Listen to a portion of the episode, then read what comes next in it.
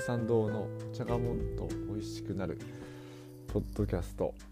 今回はですね、え、大五郎番茶っていううちの商品について紹介させていただきたいなっていうふうに思ってます。で大五郎番茶っていうですねお茶はですねうちのまあ名前はオリジナル商品です。でなぜ大五郎番茶って言うんですかみたいなことを言われるんですけども、これはですね、あの、一般的に、あの、京番茶っていう種類のお茶で、で、京番茶で、しかも、え法事番茶っていう、京都の法事番茶っていうね、本当はそういう、まあ、カテゴリーに分類されるお茶なんですね。で、カフェインが、あの冬にとか、春とか冬に収穫されるお茶なんでカフェインの、まあ、入ってる量が少ないんでもう赤ちゃんからそのまあ妊娠中のお母さんとか授乳中のお母さんとかも安心して飲めるって言われててまあ赤ちゃん番茶っていう風にもね言われてるんですね。でまあけど赤ちゃん番茶っていう名前なんかちょっと恥ずかしいなと思って。でなんか、赤ちゃん僕もあんまりよく知らないんですけども吉野の方にその貨幣番茶っていうね番茶があるみたいででそれなんかあそういう人の古い名前となんか番茶をつけるのってすごいいいなみたいな直感的に思ってですね。じゃあ赤ちゃん番茶赤ちゃんか赤ちゃんでかっこいい名前。まさかね自分の名前つけて良太郎番茶とかいうのはねとこがましいなみたいなんであおーみたいな。大五郎番茶っていう風にね、まあ、名前つけたんですけども。だからあの他に大五郎番茶っていう種類のお茶はなくて、まあ、商品名が大五郎番茶で本当はそのなんかまあ中身的に分類的には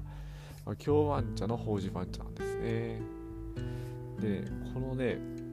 あの何がすごいかって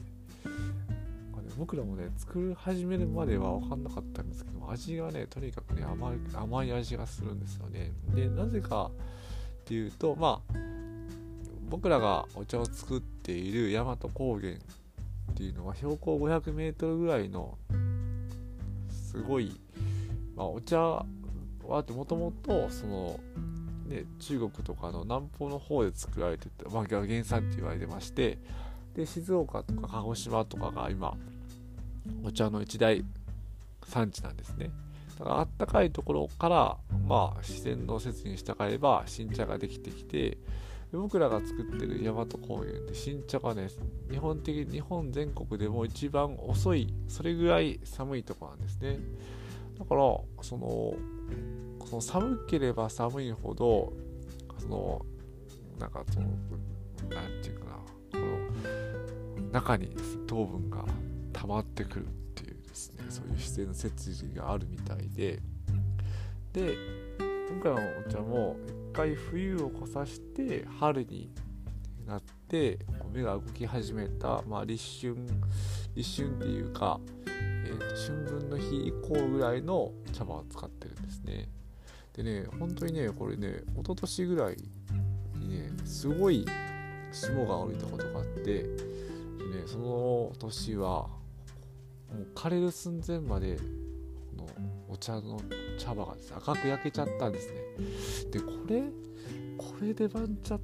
大五郎番茶できるのかなと思って本当に不安でできるのかなみたいなおこのお茶っても枯れてるんじゃないかなみたいなお茶をまあ、僕らがいつもお世話になっている中井製茶場さんに持っていかせていただいたんですね。で中井さんと、話をしてたりしててまあ、とりあえずやってみましょうっていうことで作ってもらった大五郎番茶これは多分ね2018になるのかな。なんかめっちゃくちゃ甘くてですね。これ何みたいな。えー、みたいな。あ甘茶甘茶みたいになってんじゃんみたいな。甘茶っていうかわかんないですけど。そういうお茶ができたんですね。だから、えっとね、ああそういうことなんだって。なんか冷たいとか寒いとかそういうので美味しいお茶ができたりするんだなっていうねね、僕らはね僕大阪枚方市に育ってるんですけどもうちの嫁さんはですね京都市内でずっと育ってるんです。だからもう京番茶の文化なんですね。だからすごいまあ大五郎番茶作ってから喜んでくれてで毎日のようにですねその番茶を京番大五郎番茶を作ってくれるんですけどもまあうちの子供たちとかはもう完全に大五郎番茶で育ってるもう前だと前、まあ、長男はちょっと違うかもしれないですけどもうちの長女とかはもう大五郎番茶なんでみたいなでこの番茶ね普通の、まあ、煎茶とかほうじ茶と違ってまあ揉まないお茶なんでちょっと傘が高かったりとかまあ知らない人から見ればえ枯れ葉じゃんみたいな。枯れ葉飲むのみたいな。いやいや枯葉みたいな。ことをね言われたりするんですけどね。まあ見た目は枯葉っぽいんですよね。で工程もその蒸して乾燥させてそれを放じてるだけなんで、まあ、すごいシンプルなんですね。で、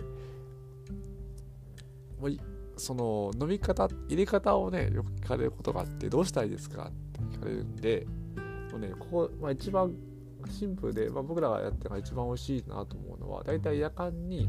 まあ、2リットルぐらいまあ、家の浄水を浄水器つけてもらった。入れてもらって。でね水の状態の時にもうその大五郎番茶。一応 7g なんですけどももうそこら辺は好みで僕らはまこういうこと言うんですけどもその人お母さんのその一つかみのお母さんがちゃんと一一つかみできるぐらいの量の番茶でいいってでそれをそのままその夜間の中に水の時にもう突っ込んで入れちゃって一番簡単なやり方でいい。だから水の中に入れてしまって蓋をしてで火をつけてください。で沸騰するんで沸騰したら大体5分ぐらい沸騰させ続けてください。でまあ大体5分ぐらい経ったらもう火を止めてください。でも夜間のままでいいんで茶葉を出さなくてもいいんで。そのままつけといてもですね。その例えば煎茶だとですね。お湯につければつけるほど渋くなったりとかですね。苦味とかえぐみとか出るお茶ありますよね。でほうじ茶もほうじ茶もね結構ねやっぱお湯につけっぱなしにするとね苦くなったりとかするんですね。けど大五郎番茶に関してはこれね不思議なことに苦くならないんですよね。でえぐみもなんなくて、まあ置けば置くほどこうゆっくりとその味が染み込んで染み出してきてからあの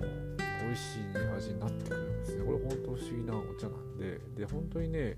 あのー、まあ、優しいお茶なんですね。だからカフェインも出ないし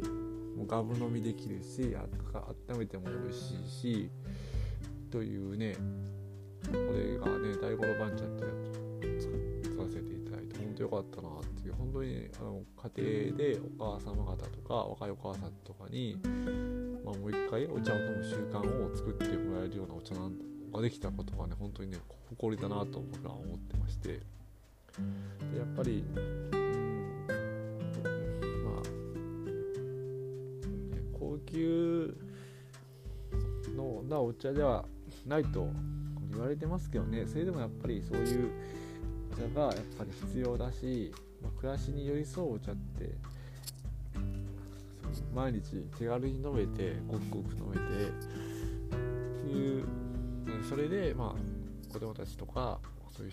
なんか自分の直にいい人たちを育てられる環境があれば最高だと思ってるんで是非ねまだ試したことがない人はですねあのダイブパンチ試していただきたいなっていうふうにでうちの商品でなんかその 2g のティーパックとかもあってですね。これがまたね飲みやすくていいんですよね。2g のティーパックだともうマグカップにこういうちょんちょんちょんちょんちょんってつけてもらうだけであっという間に出ますんで1人暮らしの方とかですね。まあ2回3回3回ぐらいは使えますんでぜひねこっちの方をまた試していただきたいなっていうふうに思っております。はい。ではそれではですね今晩のポッドキャストはこれで終わらせていただきます。また明日の夜？まあちょっとわかんないですけども。お相手はゆりさんの吉崎亮太郎でございました。どうぞ今晩もいいお茶といい夜をお過ごしください。